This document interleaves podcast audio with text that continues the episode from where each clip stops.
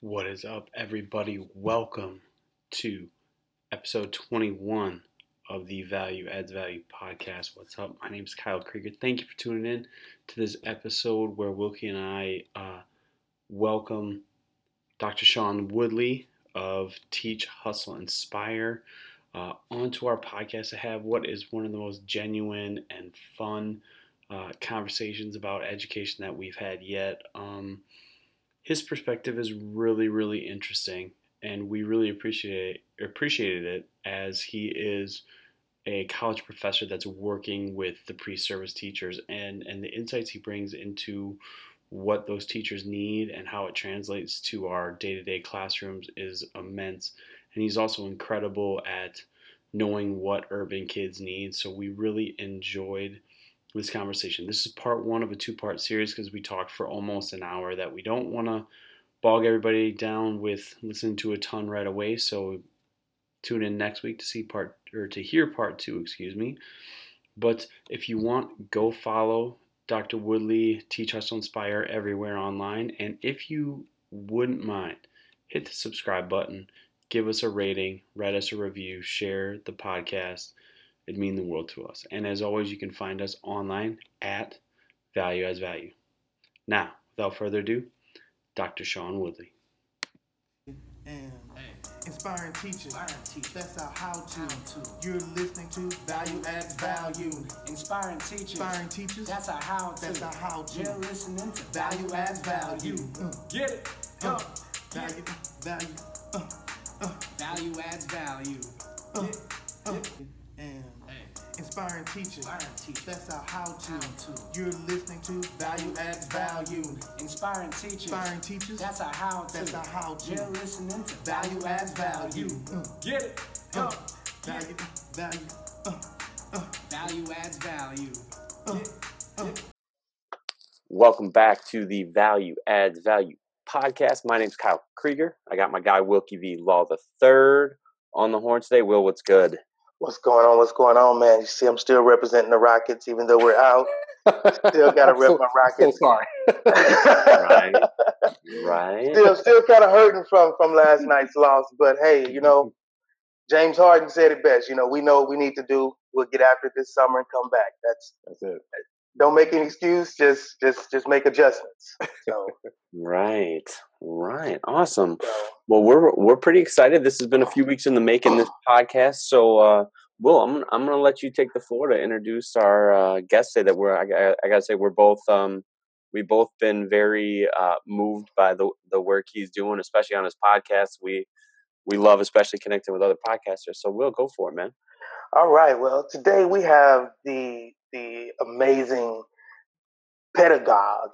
Um,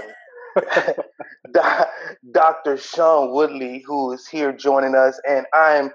I, I, when I say I first discovered you, um, I think it was one of the Teach Hustle Inspires. I saw so- uh, someone post it, and and I was like, "Hey, who is this? What is this?" And I went there, and I was like, "Whoa, wait a minute! I've been missing out on a whole segment of of of uh, professional development and personal development because once I started listening to the podcast, man, I was like, this really has first off, let me just give a little backdrop. I, I'm new to urban education uh, in the sense of teaching kids that look like me.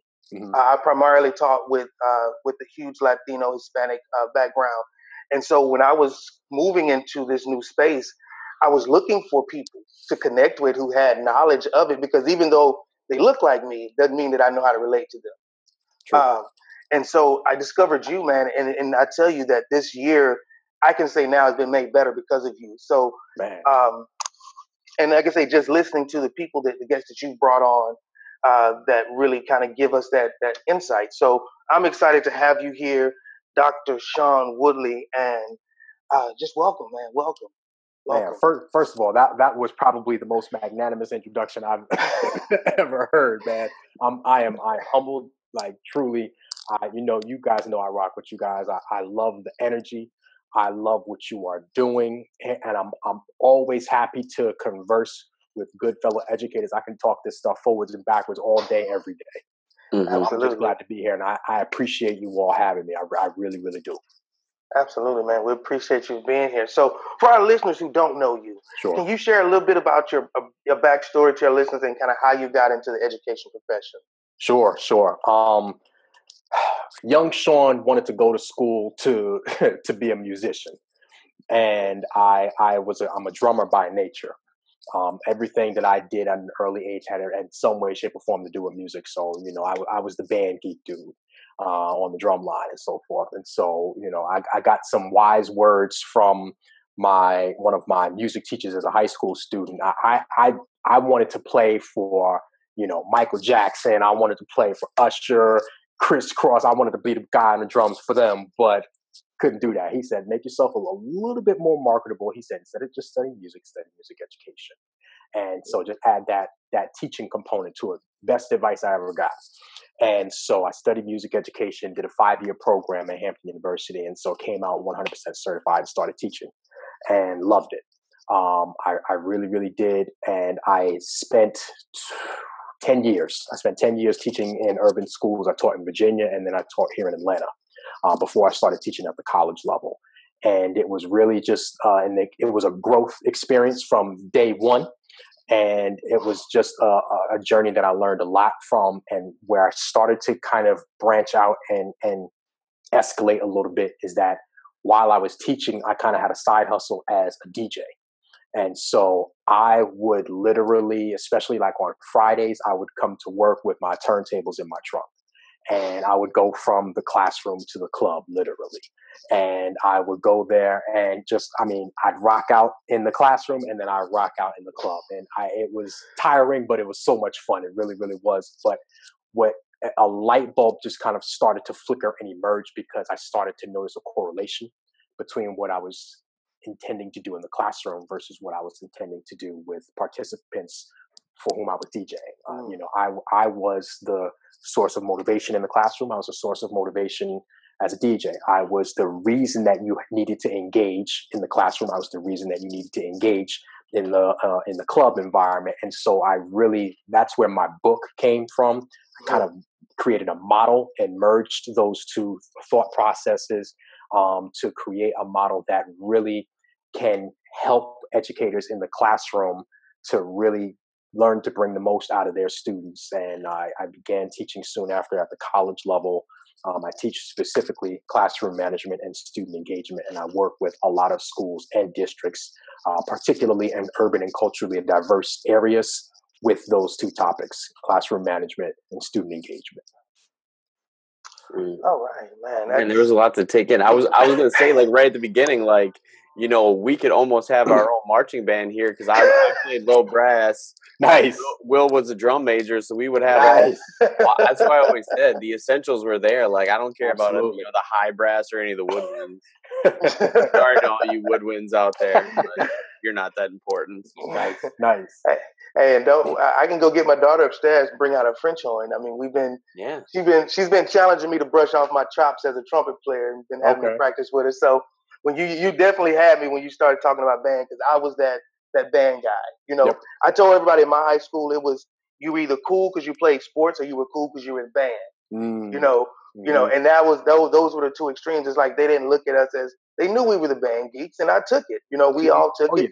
We were the ones singing and playing melodies around the band hall, and you know it, that that experience I think grows you so much as a person absolutely. because you learn so many different nuances of who you are, what you can do, how you can play with words, emotions, and feelings, and that all translates, especially I know for me and, and clearly for you, into the classroom now as educators and how we direct our students in that same type of vibe. So when I saw the title of your book, that automatically blew me away because I'm a big Eric B. Rock Rakim fan. yes, sir. And uh, I, I tell people I'm, I'm I'm not a fan of hip hop. I am hip hop. I grew up. Oh, You know, I grew up with this. in your DNA. Right, right. This is the Mhm. only. This was my music. You know, Yes, our music growing up as children. You know, um, not my parents' music, but the one that I owned. And uh, Mhm. when you when I saw that and I started listening to it, and I, I'm, I'm you know, I have been having my order form up. It's been crazy here in Houston uh, with the weather, and we're right in the midst of state texting. But um, I'm going to get the book, and that's going to be my summer PD that I'm going to spend my time reading and and, and going over. And um, and really just kind of diving into how we're we're going to do that. But we're going to talk more about the book later. I don't Okay. want I don't want to deviate. Uh, Cool, cool. but let's just go back to uh, when you were growing up. You said you were influenced by a teacher there Mhm. uh, to make that decision to make yourself more marketable. But how who was your favorite teacher growing up, and can you describe their impact right now today? Sure, sure. Um, one of the most standout teachers that I had was actually, um, it was two people. Um, when I, as a student at Hampton University, it was first of all it was my band director. Um, and his name was Mr. Barney E. Smart, and um, he's no longer with us now. But the impact that he had on me um, at such a transitional and pivotal point in my life um, was crazy because he was the type of leader. He, he was old school, um, but he he was relatable and he was like a father figure for me away from home, if you will. Um, and then also somebody who stands out to me is one of my other college professors who at the time he was one of those guys where I just hated going to his class because his his level of understanding of pedagogy and just things like that was just beyond my realm of comprehension as a 17 18 year old. I, I just but looking back on it now i'm like he was an absolute genius and i i wish that i would have just had a little bit more focus at that age um but really those two stick out to me the most. And i when I got the opportunity to get into the classroom, I just hope that in some way I could, in uh, my own unique way, be that for my students, be somebody that they wanted to aspire not to be like, but to have a reason to keep coming to school, to have a reason to keep growing, and to to really have a reason to enjoy learning genuinely. Yeah, yeah, and that's you know what you just stated, like just it connected with something inside because that's the reason I, I spent three years as an instructional coach, Mhm. and this is my first year coming back into the classroom. And what you just spoke of is what brought me into the classroom because Mhm. I needed that connection with every day seeing kids making a difference in why they want to why they want to learn and why they want Yes. to better themselves. And I Absolutely. think that I think that's a great space to be in for for educators. And not a lot of us are there. And and let's we you know we can speak honestly that they're not. A lot of us are not there. You know, it's not a craft to us. It's just something to do, or or step into another direction. It's not something that we really want to you know tone, hone in on. But that's an, that's for another episode. Uh, so, uh, and you spoke of your band director, and I, like I said, I connect with that. My band director in high school was my Mhm. teacher, um, uh, William Portis. Uh, both of us played trumpet. Both of us played piano, Mhm. and and he was old school, real old school. I mean, the kind of walk up on you, backhand you in your chest type of old school. Uh, uh-huh, you know, uh-huh. didn't back down from anybody. You know, Mhm. Always dressed sharp. I remember that was one of the things that we loved about him. We would always say, "What what kind of suit he gonna have on today?" And you know, he'd be out on the field. He'll just roll his sleeves up, never take his tie off. You know, and it's Yeah. like, Mhm. man, it's 100 degrees out here, prof. What are you doing? You know, a lot. but that was that that was him. Mhm. You know, and um, maybe put his hat on just to kind of keep the sun away. But but it's uh, like I said, something about when you have those experiences with educators as a young person, it really sparks something, and I just love to hear that that's that you're you're sparked to go into education from an educator Mhm. you know and and and found it to be what you really love to do and i think that we have to do that more as educators especially as black male educators to True. spark that in others so that we don't just kind of go extinct in our profession and our craft Yeah, yeah. I think the latest statistics, black males in education represent maybe two percent. To it's, it's, it's somewhere around one to three percent. It's no Yeah. more than that. wow It's crazy. But then, right but African American students make up something like in the thirty. It's like thirty percent, right? All, all- all total, somewhere around there. But when you get into urban and suburban oh. areas, it's, Oh, it's upwards of depending sixty to ninety percent. wow and, and above. Um, so yeah, and and that's one of the things that really I focus on in my book is because there's see I'll start it. I'll say this: a lot of times, some people feel that just because a person is black, that they'll have a easier time reaching black students, and that's not always true. Um, as someone who went into the classroom and had a rude awakening, um, I can tell you firsthand that that's not true. There was a lot that I had to learn about myself. There was a lot I had to learn about my students. But it was easier for me to recognize those things because we we shared a lot of similar cultural experiences. But I kind of came in there with an education privilege, and looking in hindsight, I recognize that now as an adult. But I had certain biases that I had as a young educator that I had to peel back the layers of my par- paradigm to shift and expose them to help me grow as an educator to be able to reach my students. But then I also feel at the same time that some just it's kind of like the opposite. Sometimes people feel because you the the proverbial you are a white educator or you are not the same culturally um, you're not the same ethnicity as your students that you're going to have a more difficult time and or you can't reach those students and that's not true and Right. so that one of the things that i really talk about in my book is is ways to build relationships with students and to be able to really understand the cultural learning tools that students bring into the classroom and to take advantage of those to help them learn hmm. Hmm. Yeah, I mean, and, and you said that, you know even you had a rude awakening. I, just a side question: Do you think there's any teacher that goes into a classroom that doesn't, to some extent, get a rude awakening when they get there? Oh no! Uh, uh, every, every, listen here. Mike Tyson said it best. Everybody has a plan until you get punched in the face. I, I, I think that, that happens. I, I see it teaching at the college level right now. I, I work every day with students who are either in the classroom or aspiring teachers, and a lot of my students that have had experience, they they say, you know, Dr. Wade says nothing like what I thought. To me, I, it's it's nothing. It's nothing like what I thought it was. You have these dreams of this classroom with all these posters and frills and things like that, and all the kids. Good morning, Mister. Listen here, you, it's it's an uphill battle depending on where you're going.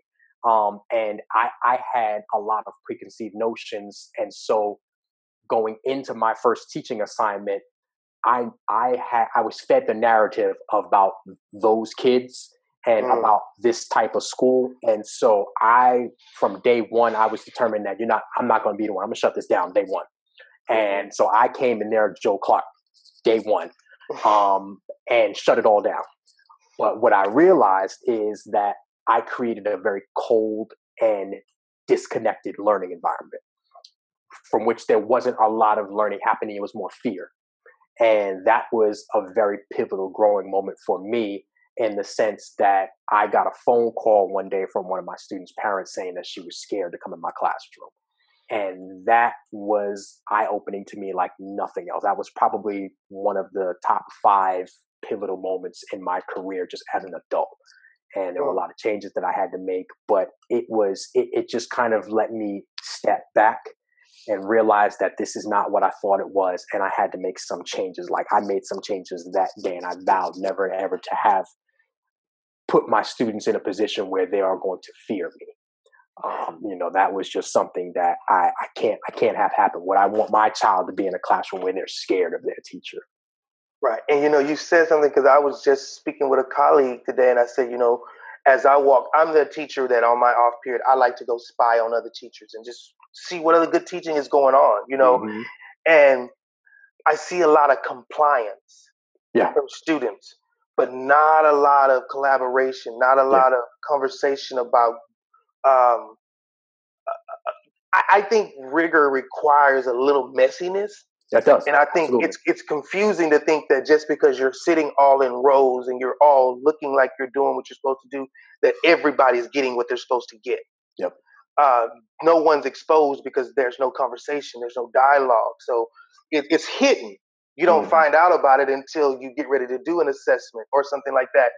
And and we were just having the conversation: is that how do teachers find that comfortable medium between getting students to comply and opening up students and allowing them to have that kind of flourishing, you know, that ability to flourish. And I think that's that we they don't know where where do we find that? it's it starts with understanding that how you teach and the model that you use may not be the best model. A lot of people teach the way that they were taught. Mhm. We sat in those rows, you know, we got our homework assignments and we turned them in. You know, we raised our hand, we had a question, and you know, we just sat and listened to the lectures that were happening in school. And that is what a lot of teachers bring into the classroom now. And you're you're right, you're not taking that opportunity to assess what is happening in real time. You're not taking and you're not getting that data until it's too late. The the you know, making data driven decisions is all fine and good when you're actually able to use that data to make changes. When you waited until the end of that term or the end of that topic to get that data and measure it, but cannot go back and make changes because you have to move mm-hmm. on to the next topic, it's moot. Does nothing. And it really requires us to kind of shift our thinking a little bit and understanding, like you said, it's a little bit messy. There's okay, it is okay to have a noisy classroom that controlled chaos, if you will, where you know we might be in our groups or we might have our centers and our activities, and there's that that low rumble of learning happening right there. Nobody said you know the kids are swinging off chandeliers. They're just they're talking, they're conversing, and they're collaborating with one another. Because really, if you look at the brain science behind a lot of it, that's how we learn. We learn through our interactions with our peers. We learn through making sense of the world the way we know it and the way that those around us know it and are able to kind of communicate that information, talk, receive that information, mm. and process it a lot better. Mm. Right. And uh, you know, to follow back to what you said about you know the point of it, you know, it being messy or like having a rude awakening. Mm-hmm. From your perspective now, as someone who's preparing teachers, do you think the system sort of is setting teachers up for that? Because I, I- you know, like like you said, I I was so vastly underprepared to go from Wisconsin to Houston. Yeah.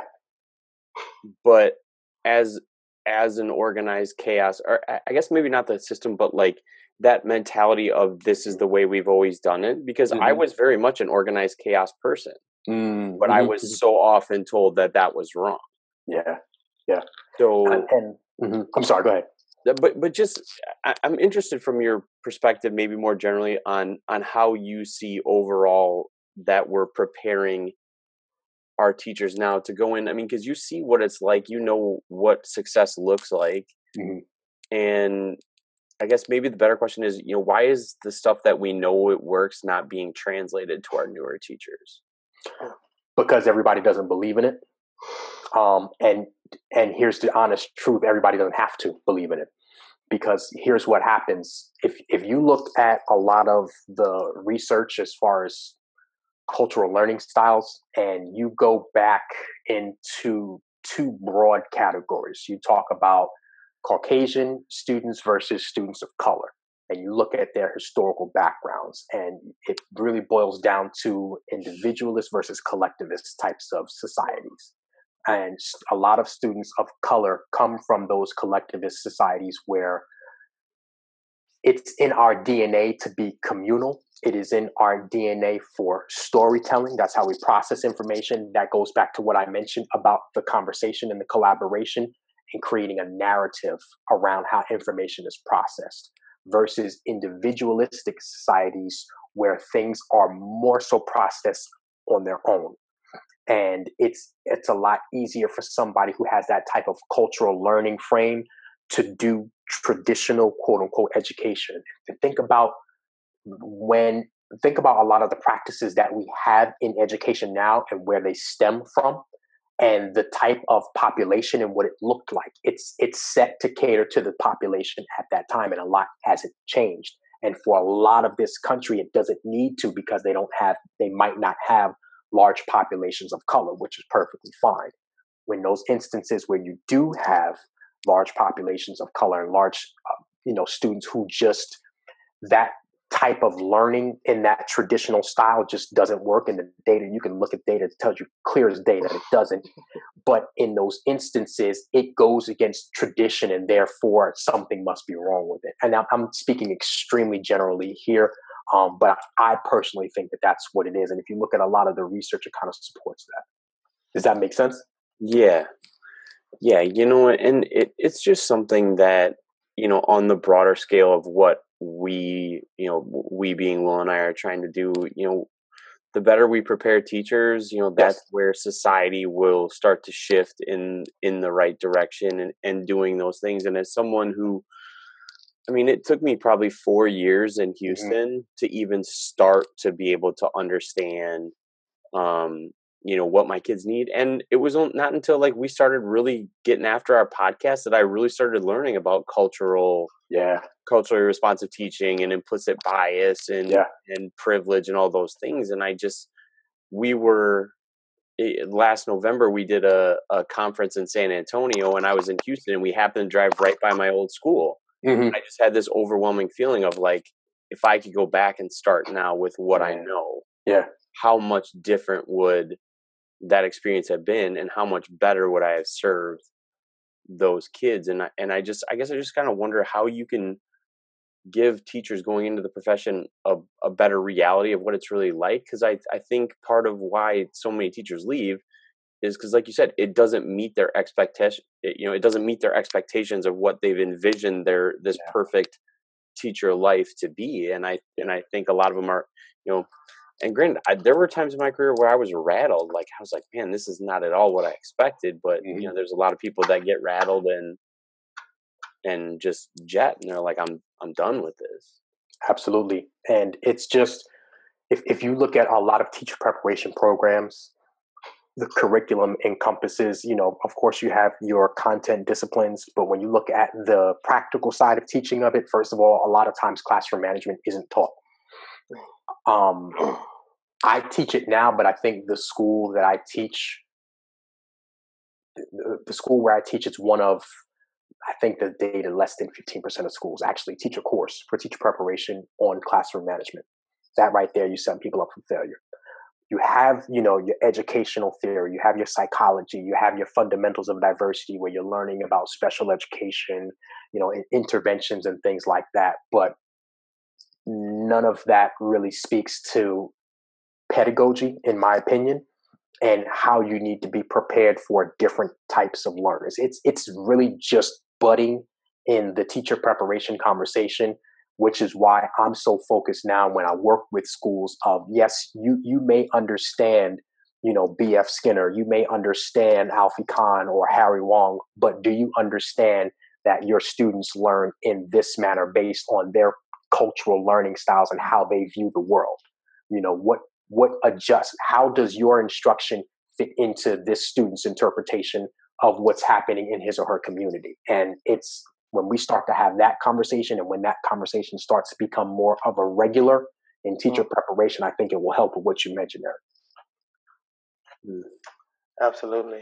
And um, yeah, we kind of got got away from the questions, but that's okay. And I, I, I love that's what I love about it. You know, when we started our podcast, we we said we wanted to. It was just he and I having a conversation Mhm. about education.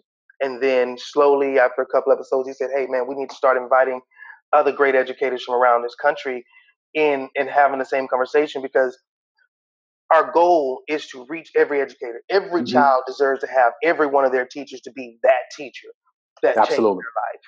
And that only starts when teachers start really having conversations with each other about what are some of the things that are working with you? What are some of the things that are going on? So I want to divert to the question of what is one thing you believe that all students should learn? about themselves. Mm. And w- what I mean by that is, I um I, I was speaking just yesterday um, with kind of one of my mentors. He's an OG in the education game. His name is Principal Baruti Kafele. Yeah. and Yeah. um, he and I were were speaking, and it, it it just instantly brings me back to this. He was that type of kid in the classroom where he was just there because his mom made him go, and it wasn't until he got into college and he he told this story about how he just he he had something was in him. It was there. He just happened to be he was determined to do something. He didn't know what. Just happened to be walking in the library one day and in between the stacks and there was a book protruding and he grabs the book by its spine and pulls it out and starts reading it. And it was a book, and I, I, the title is leaving me right now at this moment, but it was a book talking about um, African uh, African American not African American history, but like kind of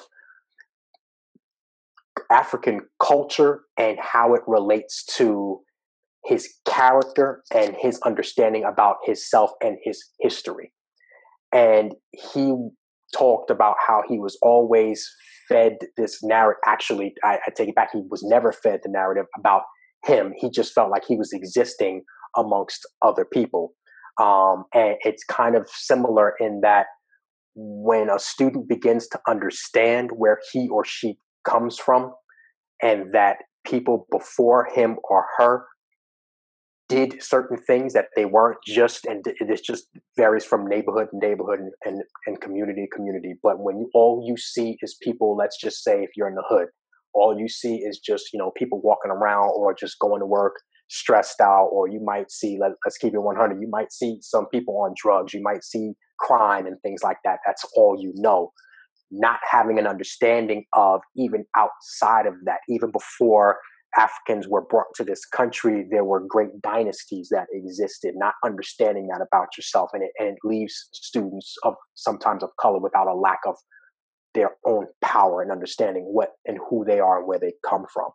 You know we're, we're not taught that and we're not exposed to that even even during like black history month let's just say. A lot of it starts with dr martin luther king harriet tubman. It, it you know which is all good but that narrative says struggle. Mhm. it says struggle and that's all we begin to learn about ourselves and so uh, it, at a subconscious level it's almost like okay i'm i'm meant to struggle and and that's you know i'm, I'm resilient okay yeah but all i do is struggle but we have no idea no concept of that flourish of that thrive. Does that make Mm. sense so I, I think one of the most empowering things that you can do for students is teach them you know students of color or not teach them about themselves so that they have that internal efficacy and when they meet those challenges whether academically whether socially whether emotionally they know that it is already within them to overcome Wow. Wow. That hands down probably best answer I've heard. Um, wow. Yeah, that, that resonates about themselves. And you know, it's funny you say that because uh, this summer we went to my wife and I went to Mexico, and we went on a tour of Mhm. the the um, the ruins, okay and um, it was in uh, I can't think of the name of it. Tulum. Tulum in Okay. Tulum. So they were telling us the history of the people who lived there, and even though it was deserted, left you know left like it was, you can see structurally they were they were brilliant people Mhm, who put this stuff together. And as they were talking, I brought that knowledge back into my classroom, and as I'm having a conversation, my school is about I say it's 47 47 with sprinkles. Uh, Mhm. you know, we, we, you know, the African American to Hispanic, it's about four, it's about 50 50, but then we have sprinkles of everything else. Mhm. Uh, but it's a suburban urban area. 47 47 with sprinkles i, I like sprinkles. it's really diverse. I mean, it's probably Okay. one of the most diverse campuses, um, well, the perfectly split campuses in our district. Um, and so as I'm talking with the kids about what I learned about this culture that I didn't know anything about, Mhm. There was a kid in my class who raised their hand and said, That was my people, Hmm. and began to share the story. And when they did that, I, I kind of stood back and was like, Wow, that that gave that student a voice. My experience gave that student a voice to where now other kids know that okay, your people are the people who built these ruins in Tulum. yeah And Yeah. when you know when they were able to bring back that information and say, yeah, you know, you know, parents emailing, you know, thank you for talking to my kids about this. You know, no teachers ever touched on that. And I think Wow. about, you know, we think of cultural diversity saying hang a flag or do this, and I believe it's just about the conversations that you have that frees children to Yep. to talk about it and understand that it's okay to to to know some to be different Mhm. and to embrace your differences. You know, several of my students who are from Africa who bring in that experience when we're talking about certain things. They're like, Miss Law, you pronounced that wrong.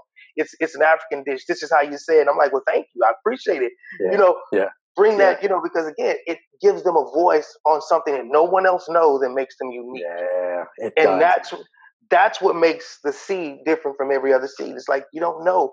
Everyone is different, and just man, thank you for that, Jim. Right there, I appreciate that. And no problem, man. I know that had to be a magical experience for you, man. I, I, when you have those kind of those moments in the classroom, it's just like, man, like that was powerful. And and even with what you tried to do to verbalize that experience, I, I don't even think you nor I nor you understand the breadth of what that did for that student in that moment. Like it's probably something that we can't even begin to understand.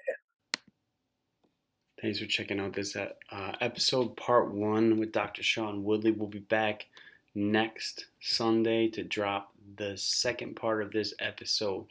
Um, but as always, we thank you for tuning into Value Adds Value. We truly appreciate it. If you want to connect with Dr. Woodly, Teach, Hustle, Inspire on social media and online, want to connect with us, at Value Adds Value. So, a few weeks left. Keep grinding, keep shining. We'll talk soon.